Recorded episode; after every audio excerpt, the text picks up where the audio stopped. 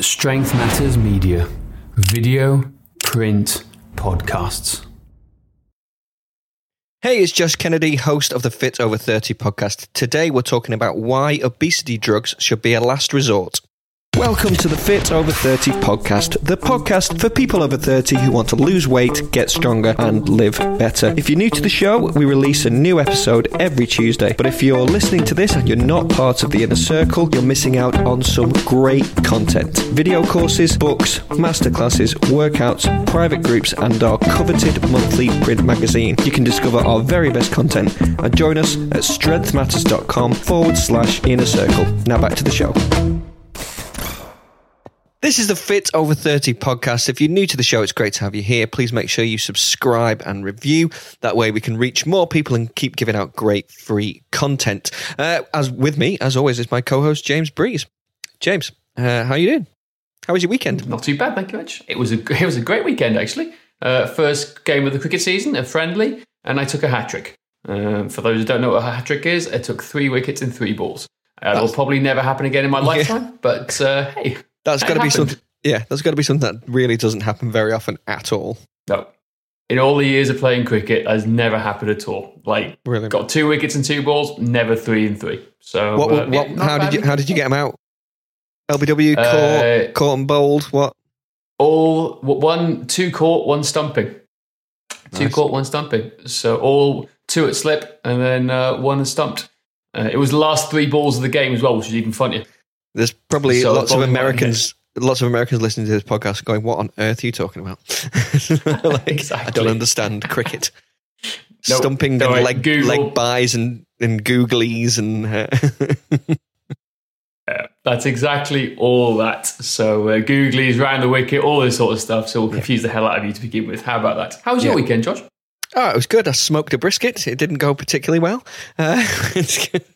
I've, I knew it was going to be hard, but it was harder than I thought. Yes, it was very, very difficult, but uh, it did taste nice. It was a little dry, dry, I thought, but it did taste nice. But um, yeah, smoking on a Weber barbecue is uh, difficult when the uh, when you've only got a lid thermometer and it's in the wrong place.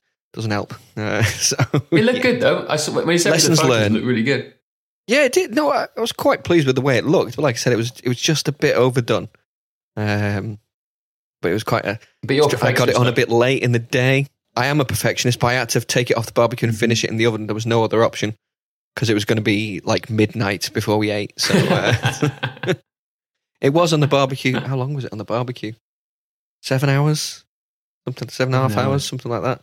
Yeah. So Good I was stood in the garden most of the day, in and out, just like stressing.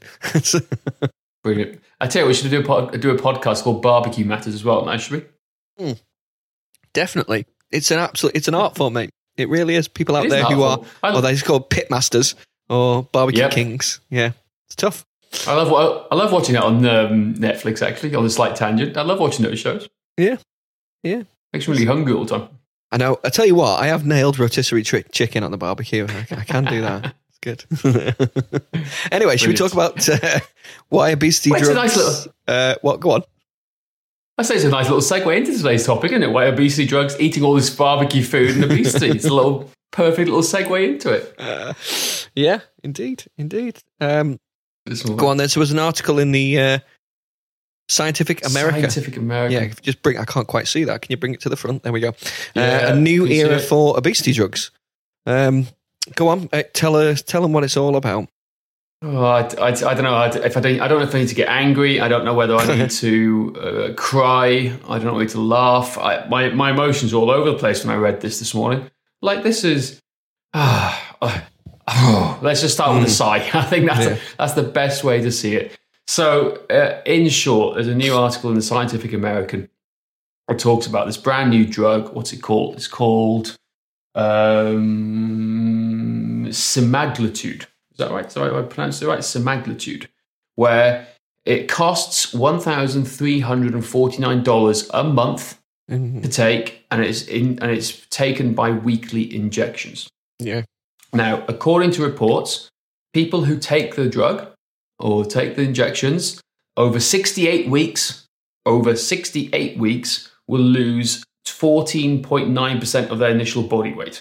compared to just 2.4% who were given placebo effective placebo drugs. Yeah. Now, there's so many things wrong with this. I, I can't think, but the, the biggest thing, the biggest takeaway from this article was is that they have to continue to take this drug for the rest of their life. Mm. And that was the thing that got me. It was like, Yeah. wow. And I wonder why the pharmaceutical wow. company would want that. Exactly. A $1,400 approximately a month. And it's weekly injections. And it's, te- it's not taking into consideration the bigger picture. Yeah. Like you got to consider, like I I know most of this, most of the studies and most of the stuff was done here on people who are morbidly obese, Mm.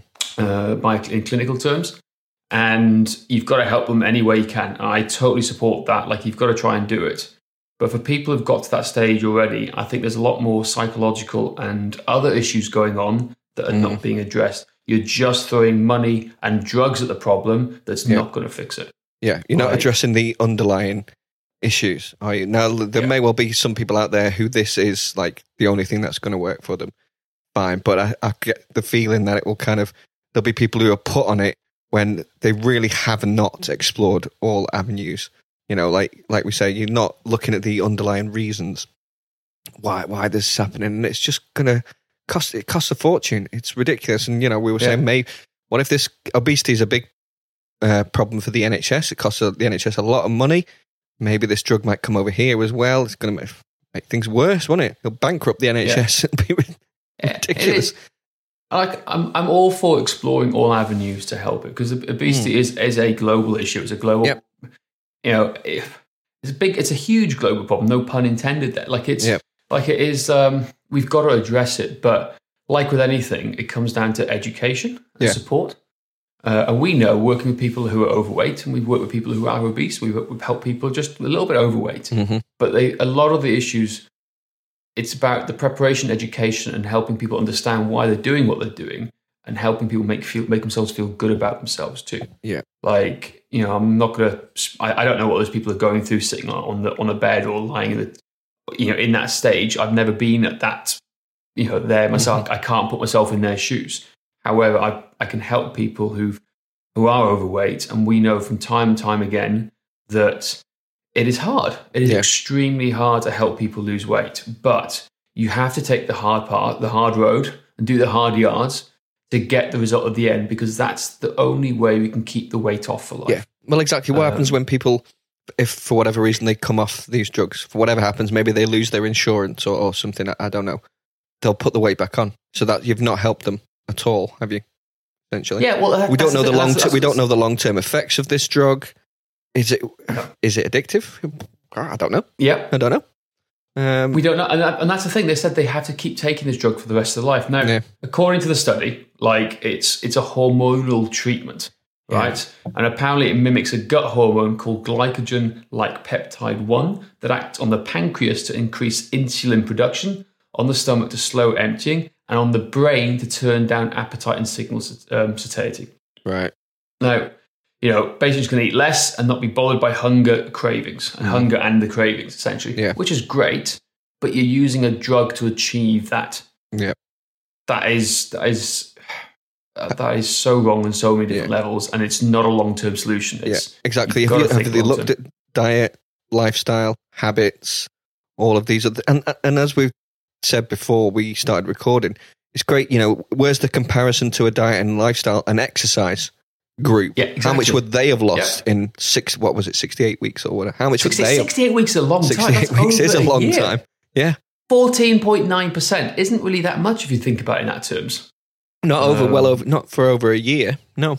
Exactly. If they're sedentary, what- what if they compared the drug with somebody who did exercise? You know, like Yeah. there's so many other avenues they need to explore. Um, it just seems to me a lazy man's option to solve an issue that is actually going to cause more problems long term. Well, like we said, you know, medication has got it's, it's got to be the absolute last resort. Absolute last resort. Um, there may well be people who it is that it is that's all they can do for them, but it's going to be it'll be abused. It'll be it'll be you know people will be prescribed it who shouldn't be prescribed it, and then that's that's a disaster for them. Exactly. And also, also like, again, I'm not, I, I can't put myself in their shoes because I've never been, I've been overweight, but I've never been um, morbidly obese, so I, I can't Yeah. put myself in their shoes.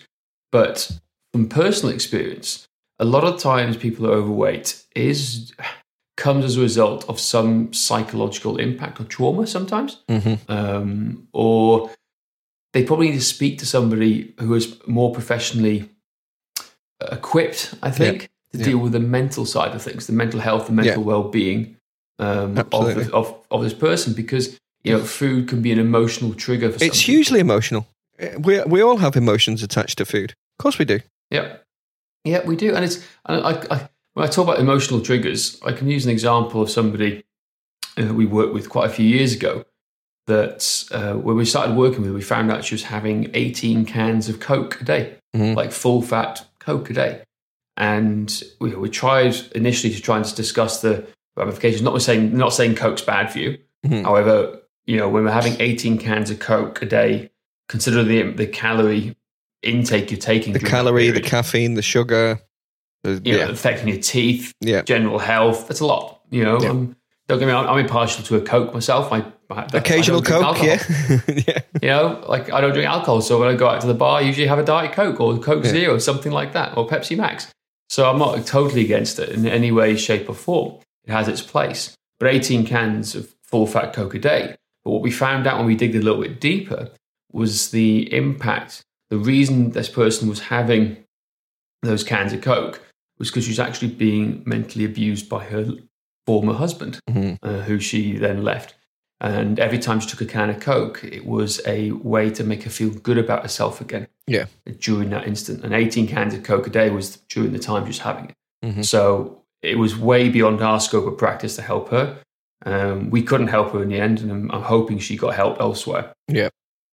um, to do that. But that's just one example of the emotional triggers and the emotional attachments to food and how it can affect people negatively. So maybe, maybe a, what, what, what's a study? What study could be done with the psychological impact of obesity when people Hmm. who are morbidly obese? Has there been has there been any studies? I, I can't I've, think I've of no, any off the I've top no of my head. idea. No idea.